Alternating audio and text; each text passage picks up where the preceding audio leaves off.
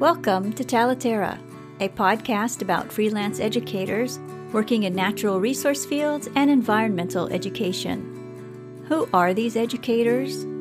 What do they do? Join me and let's find out together. This is your host, Tanya Marion.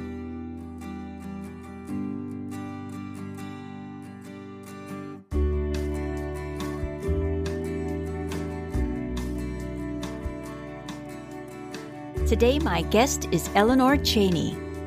Eleanor is a freelance artist and educator. She is also a busy mom and the founder and creative director of the Library of Nature, a library designed specifically for children.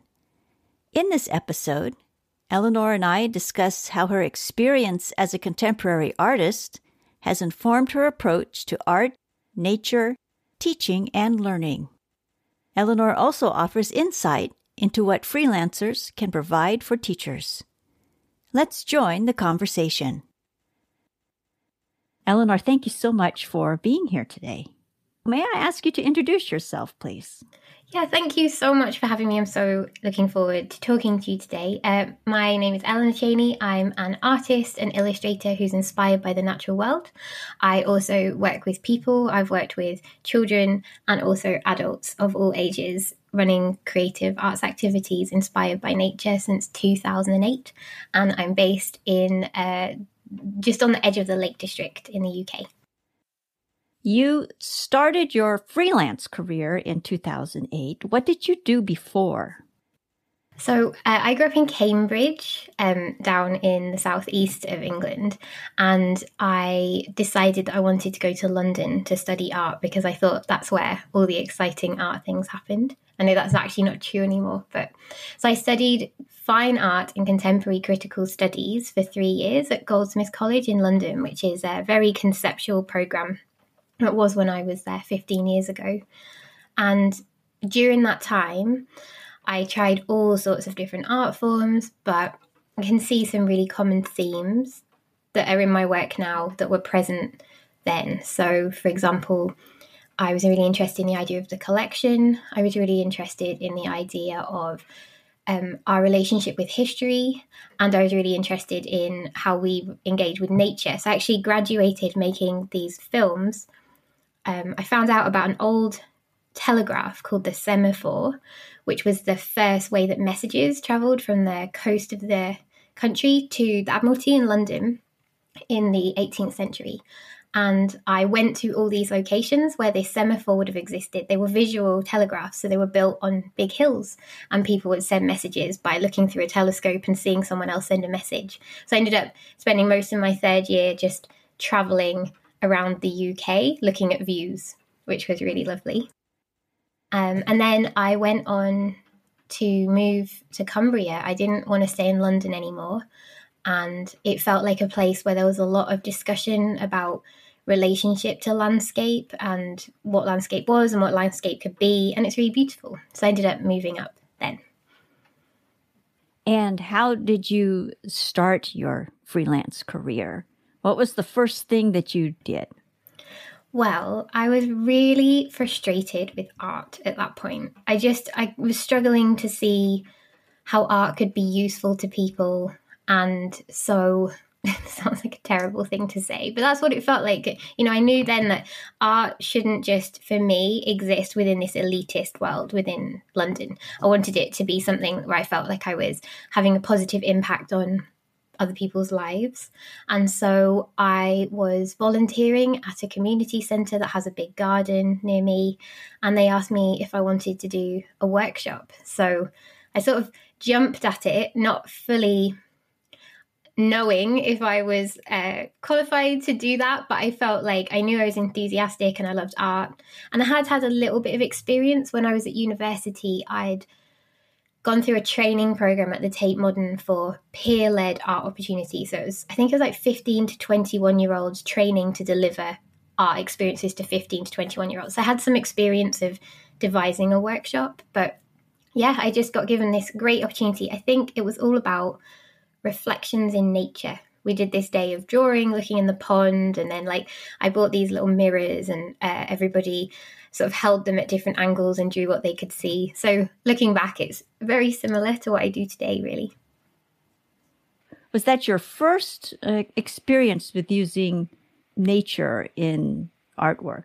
You know, what's really interesting is how, obviously this is my own journey, so it won't be the same for lots of people, but the process of my art education, it felt like it really detached me from nature and an engagement with the natural world, which was so present. Like when you're a teenager, you're doing uh, like in the U K, you're doing your G C S Es or your A-levels, you're encouraged to go and do first-hand ob- observations of the of the natural world. You know, I did this thing about like big projects on shells, I did big projects on birds, and then I just felt at around two thousand eight, there were some, two thousand five, two thousand eight, I was at university the first time, and there were some people who were engaging with the idea of climate change, of our impact on the natural world, but very few on my course. I wouldn't say that that was my major concern either at that point. And so it feels like things have really shifted now, that so much art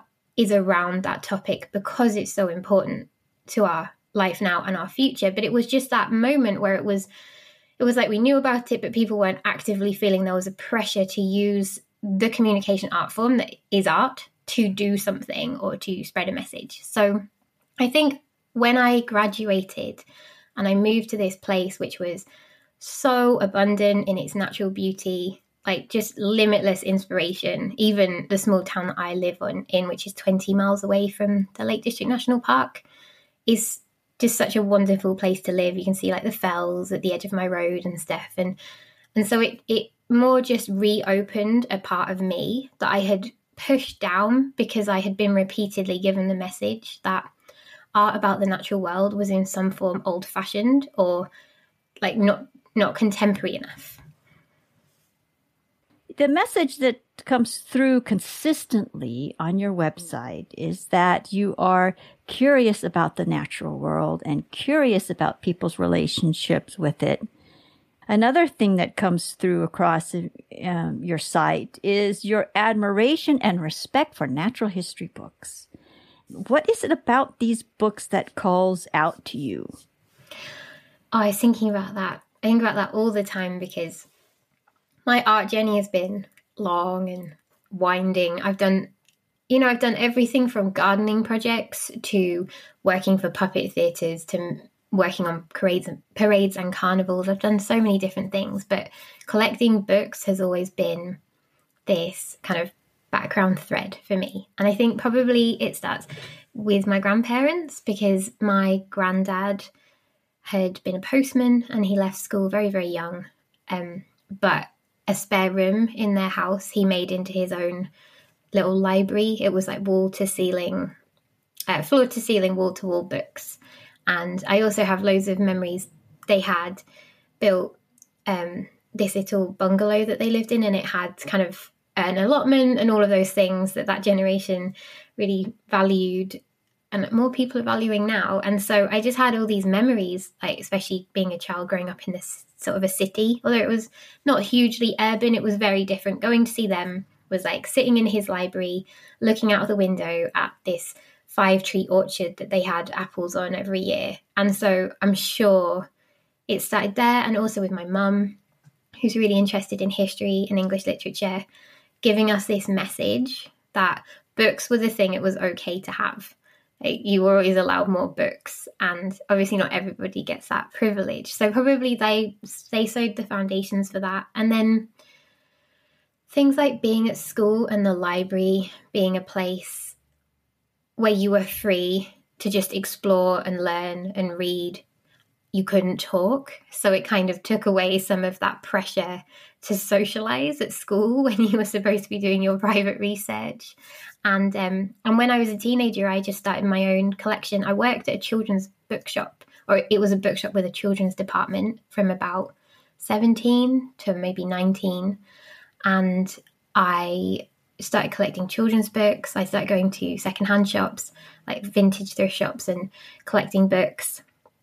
And it just became this real influence for my art. And when I look back at the work I made pre-university, it was all uh, inspired by books. It was inspired by historical book design. But it took me a really long time to start integrating that into my work, because I think I felt like real art couldn't be pretty. Like real art couldn't be vintage, it couldn't be beautiful, because under that idea, like, contemporary art had to be cutting edge and contemporary. So it's just like a lot of uh, a lot of process to getting comfortable with that. But what happened was I carried on collecting books, and I should say not very expensive ones. They're always ones. I have in the last two years branched into eBay, and that has been an exciting discovery, but mostly it was just things that I found. And then when my work changed dramatically, when I became a parent and I couldn't travel so much, I couldn't go and do all these really interesting projects with people, my life became very much about the day-to-day. I think I've started looking at these books as little portals that I could escape and and just have like a little holiday looking at illustrations of animals or or learning something new. But with that has come an understanding, more of an understanding of the problems of those, the time in which those books were produced. There are times when I've opened them and they've had things that really shocked me, attitudes to people, attitudes to the natural world. And then so I began to have this idea that that was something worth exploring, because they're, they're seen as almost just very pretty, completely innate objects. But vintage books, actually antiquarian books, they give us so much insight into people's beliefs and attitudes at the time. So I think I have lots of combinations of things that I'm interested in. Is there a particular type of book that you collect? Uh, yeah, moth books and butterfly books, so Lepidoptera books I collect with enthusiasm, and books about sea creatures. Like the the one that I most recently bought was one on insect architecture. I think it's from about eighteen ninety, and it's all about different ways that insects build homes, which I just love the idea of. I love the name as well, the title. But I think there's also traces of the previous owners, which I really like. So if I find a book and it's got pressed flowers or it's got a record card, some people have written all these little notes, or you find their kind of the their process of learning they've hidden in the book. You are an illustrator, an artist, and you create wonderfully inspiring, intriguing paper sculpture, paper cut art. Gosh, I don't even know. I, I you call it paper cuts. I don't. Is there a specific name for the pa- paper cut type of art that you do of of Lepidoptera, of the moths and the butterflies and all that? Because it is so it is so intricate. It is so detailed, and it makes you. Every piece I've looked at on your website makes you stop and study and pay attention. That's so good to hear. That's what I want the work to do. So yeah, I used to call it paper cutting, um, which is is uh, an ancient Chinese art form, but was also like very, um, very is very important in Jewish culture, and is very important like in many traditions in Eastern Europe and uh, and Mexico. Um, they have papel picado. I'm so sorry if I've pronounced that wrong. and uh, and so, yeah, I just found this art form because I wanted to make screen prints. So I was cutting up newspaper to make templates. And then I liked the templates so much, I just couldn't bear to screen print over them. And also I was working for a puppet company at the time, which I still feel is like, what an amazing, like, luck-filled life have I had that I get to say I worked for a puppet company at some point as a freelancer. And um and they were making a beautiful shadow puppet show. I started making shadow puppets. I went through a phase where I wanted to be a puppeteer and do like little mini street shows, and then I realized I'm just not a very good performer and it was probably best. I was a very nervous performer, so I, I realized it was more about the objects themselves. And I started paper cutting, which is um, when you take a scissors, I use a surgical scalpel, and you extract what you don't want left, and then you get, you know, this final piece of paper artwork. It's very popular now, but when I started doing it twelve years ago, there were some really recognised people, but it just wasn't as as popular an art form then, and I spent a lot of time trying to explain to people at art fairs what it actually was. But um, it's uh, now I just call it paper arts, because I started wanting to incorporate three-dimensional elements. I'm really inspired by scientific models, and a lot of them were papier-mâché, and um, and so yeah, I just I always want to push it and see what else it could become. So now I'm like paper arts, because that's just art that's made of paper. It's easy to describe, and I just see it as a part of illustration. Um, paper cutting with a scalpel is very similar to drawing, and drawing is like my deep passion as an artist. I was always a drawer, and I didn't, you know, I didn't always focus on it. I don't have a daily drawing practice in a sketchbook like some people do. It's just the sort of primary way that I will respond to something is to draw. And yeah, I try and sort of see, you know, how how far can I push this in terms of how delicate can my paper cuts be? How small can they be? But it's a changing art form. Like everything is, it, it's changing with its relationship with technology, because now that there are digital cutters and there are laser cutters, of which I have a digital cutting machine now. I bought one for the first time a few months ago because it enabled me to, you know, share work with people in a different way, and I wanted to understand it. I never want to like reject the new technology. I always want to understand it and then see, can it be a tool that I can use in part of what I do? So I'd never want to stop doing handmade paper cuts or paper art, because that, you know, like the tangible like materials that, that working through your hands is really important to me. But it's like drawing, similarly. I never stop drawing with a pencil and pen. It's just to make a living. It's a lot easier to draw on an iPad. So it's about what tool can I bring in to take this passion that I have and make it something that can also help me pay my bills and create more work. So another way that you do science communication is through the Library of Nature. And I have to tell you, I think that is just a brilliant idea. I love how you make the old books new again and how you assign them for reading. It is a form of doing science communication, and it's also a way of empowering other people to become science communicators.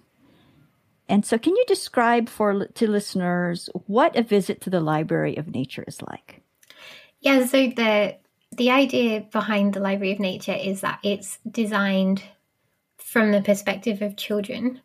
So I've worked with children for a very long time. I specialise in working with five to eleven-year-olds.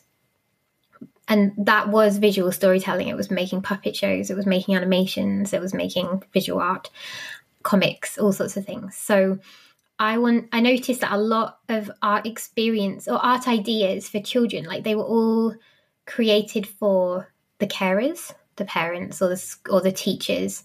Like Pinterest, there are these wonderful ideas on Pinterest, but they're always geared towards an adult reading them, setting them up, preparing them, and then the child like does the activity. And I wanted to do something where when you enter the Library of Nature as a child, it has that feeling of. My daughter, who's seven, has all these books that are, um, you know, these like large format, beautifully illustrated books with maybe foiled elements or pockets that she can explore, or little miniature books inside them. And each experience of that book is is a journey for her, and she absolutely adores these books. And I just felt like there wasn't there wasn't anything specifically that I could find which took them on that similar journey. So it's like you land on the website, you there's an introductory letter. It has changed. It's um it's definitely changed a bit. Initially, I created this character, Isabel Reeder, and she was a Victorian naturalist and illustrator. She it was her collection of books, and I was just the librarian. But I designed this project in the pandemic as a response to the pandemic, and in, I ended up delivering workshops to over one hundred seventy children in my area virtually through it, and lots of things for families. And I realised it was just really confusing for the children, because there was like this librarian and then there was also this woman from the past. And I wanted to, and I realised as that process went on, actually, it's about, it's my book collection, really, isn't it? I am the librarian of the Librarian of Nature. I, so I design the covers of these books. They click on a book. It's still growing. It's still in very early days. And I feel like it's something I'm going to be working on for a very long time. But they click on a book where I've illustrated a cover inspired by historical uh, natural history books. And inside there are all these activities. And I want it to grow and grow to something where there are obvious things that you can do, like colouring pages or a very simple activity. But then I, I really want it to branch out into being... So it's got these different approaches. So some are very grounded in conventional or traditional science activities or like natural history science. And others are more about experiential, kind of engaging with nature on that sort of sensory level, or trying to um, just document their own personal journey or experience on a walk. So yeah, it's got a variety of things, but they click on the book. Hopefully one day there will be a huge and diverse array of activities which use my illustration. And there's a gallery where children can send in their artwork if they want it to be featured. Um, I do sometimes draw-alongs, which are how to little videos of how to draw different animals, but I always use that as a vessel to talk a lot about the animal beforehand. And eventually there will also be a book or a chapter of that website which is all about unrecognised or unseen figures in natural history as well, and also looking at like wider and more challenging issues around what is nature, what what do we do to nature. I always mention environmental aspects, you know, so a video about frog, it's going to talk about loss of habitat or... um. Yeah, but I want it to be more a philosophical kind of area where where we bring in these bigger questions for them about who are we as humans, and like what impact do we have on the natural world? What what place are we in the natural world? Because we're nature too. Asking those things that teachers often don't get the space to ask. You are working on the Library of Nature with a team. You mentioned that this was something you started during the pandemic, and it sounds like you've hit the ground running. And I've read that you have um, some a funding partnership with Arts Council England to help kick this project off. How did you compose of this idea, pitch the idea, and launch it in such a short time frame, and be able to ha- have partnerships with all these other teachers in such a short, short period of time?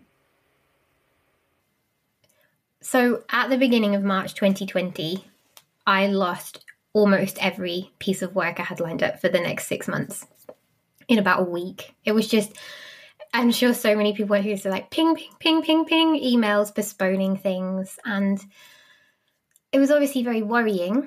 And then at exactly the same time, my daughter had to be homeschooled, which was a new experience. I have huge respect for homeschooling commu- or home educators. I think it's a very different thing. Homeschooling was like you deliver the national curriculum to your child, whereas I think home education is very different. And I just felt various things came together. One was thinking about privilege and access to outdoor spaces. The people who, you know, I don't want to make any comparisons. It's been uniquely challenging for everybody, but I had to work and I didn't have the time for us to go out all day, every day. I know that some people didn't have internet access, and suddenly that's it. You know, if, if a parent only has the internet on their phone, that means that those children were having to take it in turns, or the school were having to organise laptops so that the children could actually participate in their learning. And all of these things were making me think. People were regularly talking about a new appreciation of the nature on their doorstep and how they hadn't valued it until this point. And it was a place to escape when we were all in kind of hard lockdown and, and uh, shelter at home. And I just wanted to make something that could be used by almost anybody.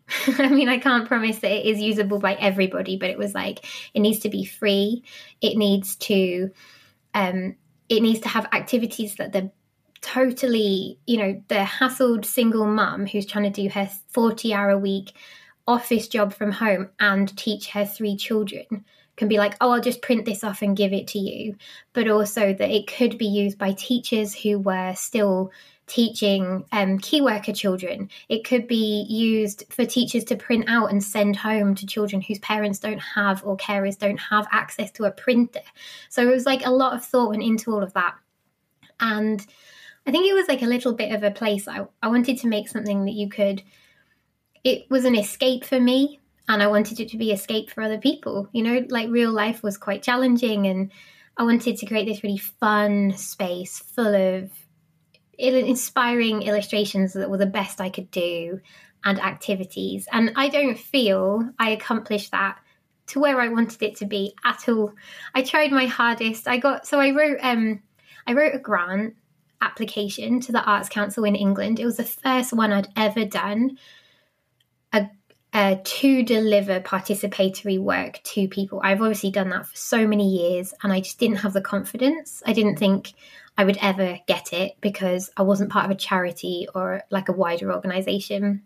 It's difficult to get funding in the U K, I know, as an individual, because match funding often has to come from other places like local council funds or charities, and you can't get those things if you're a freelancer.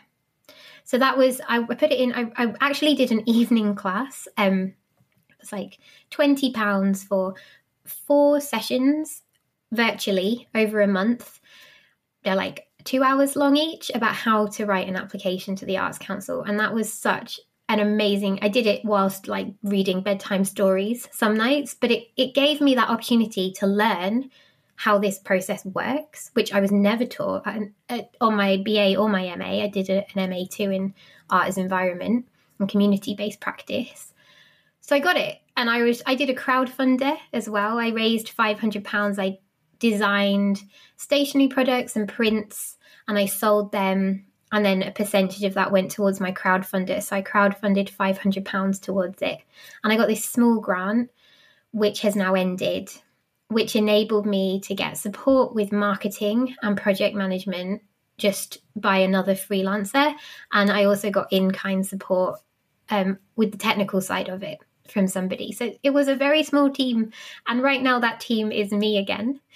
But I feel like so often when you work in arts education or like environmental arts education, which is what I worked in for many years, projects are very short-lived. They have like a four to six month period because it's all about funding. And this is not a criticism at all, but people who are on a regular wage job in those fields often get stuck in this like cycle of fundraising, delivery, fundraising, delivery. And I wanted to make something that would be more than just a unloved website a year down the line. And I think that's always really hard with delivery of projects, is like you create these relationships and then the funding goes and then you can't sustain the relationships because the climate is always changing. Like you're always being told to focus on this group or focus on that group because the government will change their strategies. And yes, I wanted to make something that didn't have the same rhythm. It was more like a slow, I love that you say it built so quickly because I feel like it's been so slow because I was doing it around all my other work, but um, which I eventually got offered things like Zoom workshops and some illustration jobs and things.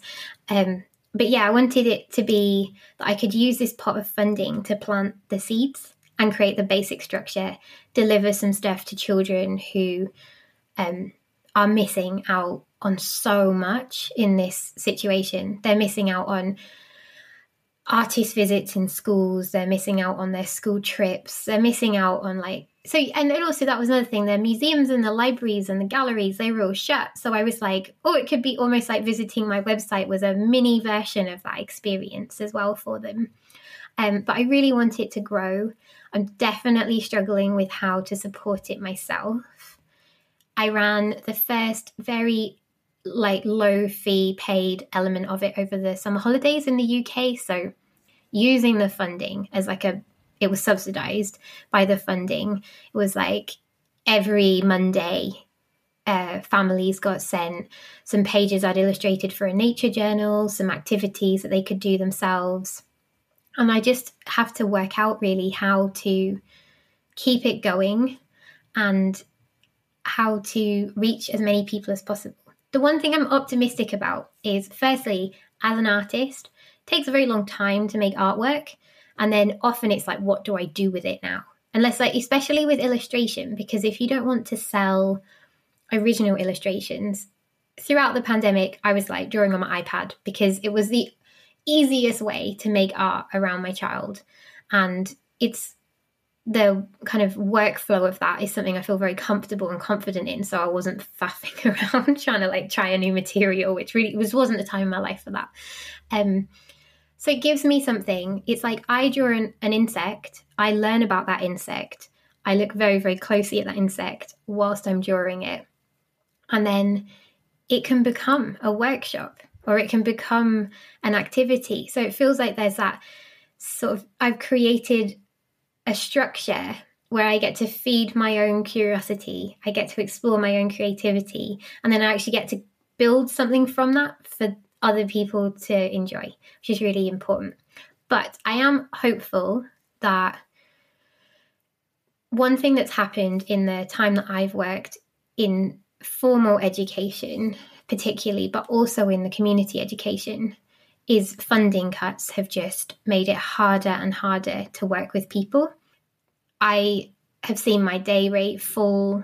You know, I've been offered like, some schools have had to ask each parent to donate a pound or two so that I can come in and work with their children. And I just think that because the arts aren't a priority anymore, and therefore, like, as much as teachers try, and I have huge admiration for teachers, they're just not the space in the curriculum for them to go and do a nature journal every week or to, you know, to create a puppet show inspired by the changing seasons. It's just really hard for them to be allowed that and to get the support they need in those projects, which have, you know, that's what freelancers can offer formal education. Is like we go home and we do that prep work that the teachers are so squeezed around. But if this works, by delivering like a one hour webinar type workshop, I can reach hundreds of schools all at the same time, and they won't have that same level of engagement. I won't be able to talk to them one to one, or sorry, face to face, um, which I would love to do again. But I'm also thinking, you know, it used to take me two hours to travel somewhere sometimes to work with a class for half a day or work with a community centre for half a day. And I always struggled in environmental education about the amount of petrol that people were having to use because they were like, I'm working here in the morning and then I've got to travel fifty miles and work there in the afternoon. And so maybe there's a way of using everything that we've learned from the last eighteen months to question some of those things and be like, well, okay, but is it the best use of my time, energy, and potentially funding for me to do all this traveling? Or is it better that I deliver to lots of people at the same time? And then, you know, if if we're able to do a more kind of in-person event or a, a more um, kind of bespoke event, we can build on that. Going back to a comment that you just made about Uh, wanting a website, a resource whose life was longer than a year, I think you have found that and established that with the Library of Nature. Uh, there is no question. And I encourage listeners to go visit the Library of Nature. You can see what it's already accomplished and what it's on the verge of doing. It is just, just wonderful. You've done so much. You've You have touched so many lives. You've inspired so much with your artwork, your illustrations, your paper sculptures, your paper cut work, which is just fantastic. When you look over your shoulder at the trail you've left behind so far, what do you see? That's so kind of you to say. I wish I could see it like that at all. I'm just like, that project could have been so much more. But no, um, I think there's a process that I had to go through. And I'm going to relate it slightly to gender here, in that I did not feel able to put myself in the role of my idea, a project that I would like to lead for such a long time. And that might be about my personality, but I also feel that I was just, yeah, I was telling myself all these stories about, you know, I'm not meant, I'm not, I don't enjoy managing people. I'm, I'm baffled by the idea of enjoying managing people. I'm sure other people do, but I like working with people. And I feel that took a long time for me to say, okay, I'm going to put in this funding bid for my idea. But what I would love eventually, and who knows if this is possible, is for it to become something where I can employ other people, other creative practitioners, other educators, uh, like environmental educators, or, you know, people who are freelancers who are struggling to take that responsibility on themselves, or they have children and they're trying to work flexibly, or they have caring roles. It kind of feels like if I keep going, one day I might get to that point where I can create roles for the person that I was seven years ago, when like I just had a baby and I did not know how I was going to carry on working. I didn't, I didn't, I was constantly having to apologize that I had a child. I was constantly worried about like, oh, well, school starts at this time, and then how am I going to get here by this time? So I don't know. I feel like it's just now that things are coming together in terms of my own practice, in terms of, I don't know if that is my practice, but the artwork I make.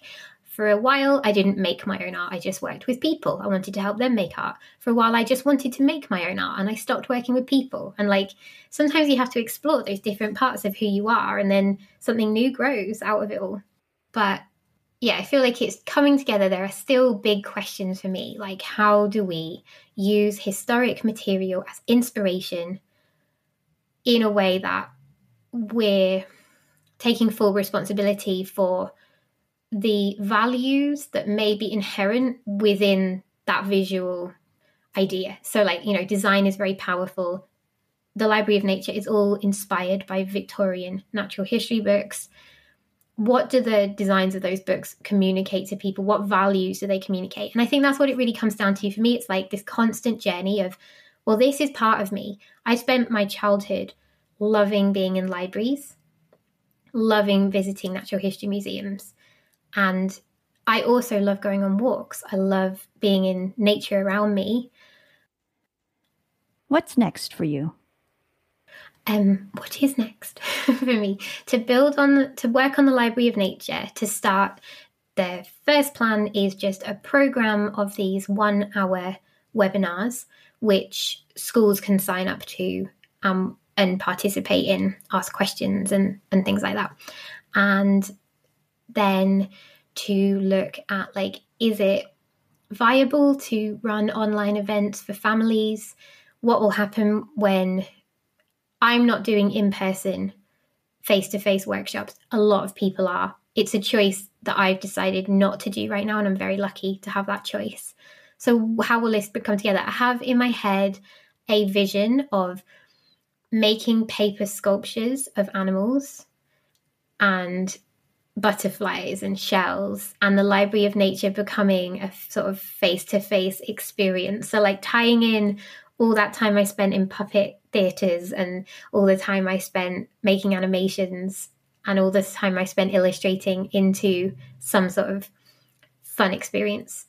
It's, and I also thought, like, children don't often get to look closely in their school environment, like obviously not when they're visiting a museum or whatever, at how big certain things are, how small they are, what they look like in detail. And it would just be a fun way of making them in paper where nothing had to die, but they get to look really, really closely and they get to handle things. So I don't know, maybe that. And then also I just want to bring the elements that I love about the Library of Nature to grown-ups.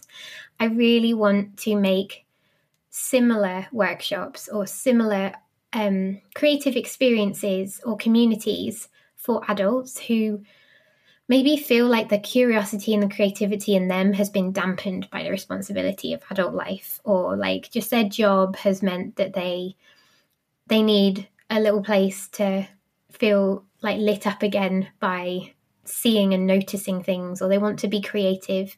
So I've started experimenting with doing little quizzes on my Instagram, and you know, I'm making a free five-day mini kind of workshop experience via my newsletter that will be released uh, the twenty-seventh of October. It starts, and that's going to be, you know, easy ways that you can record, observe, be creative in response to nature. And I've, it's all been designed with the idea, like, what if you're not comfortable picking up a pencil and creating a beautiful nature journal page? What if you're really busy? What if your kids are like, I mean, nature walks with kids are like this whole different level of challenging sometimes because you don't have a lot of time to go, what a beautiful bird, as your child like runs towards open water. So just how can I make things? And, and then similarly, uh, for... for people who are still shielding, or people who are like not able to go on long hikes or be outside as much as they want to, like there, there are things in that that I've each activity has options. So if you are still in your house and you still feel unsafe going out into the world, and I think there are so many people who are still in that position and we're just not talking about them enough, that I wanted to make something for them too. It's beautiful. It's wonderful. It is so generous of you, Eleanor. I am a fan of of everything, everything that you're doing, and especially the Library of Nature. And I tell you what, I am filling out my library card. I am trying to decide whether I should put a photo of myself or draw something in that space. And that would be my card. Uh, but I tell you what, you wanted to touch adults, you said, through the Library of Nature, and I think that library card is a wonderful first step. Oh, that's so nice to hear. Especially, and I also should just add, a part of that, which I forgot to mention, is libraries. I know that we want to create opportunities for other people to go and use their library, because libraries are at risk. In the U K, libraries are disappearing all the time. And I don't know, maybe making an alternative where you don't have to leave your house isn't the most logical way, but I wanted to value the the library as an entity. Like, libraries are, are a beautiful idea. A free place where people can go and acquire knowledge and support is a really wonderful thing, and I hope that they carry on. To learn more about Eleanor, the Library of Nature, and to view Eleanor's paper sculptures, see the links in the show notes at talaterra dot com. Here you will also find information about how you can participate in Eleanor's upcoming mini-course. Thank you for joining us today. See you next time.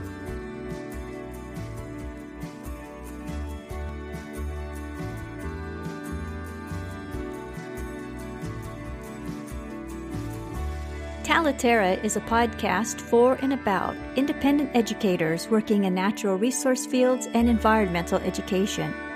If you enjoyed this episode, please share it with friends and colleagues. Thank you so much for joining us today. This is Tanya Marion.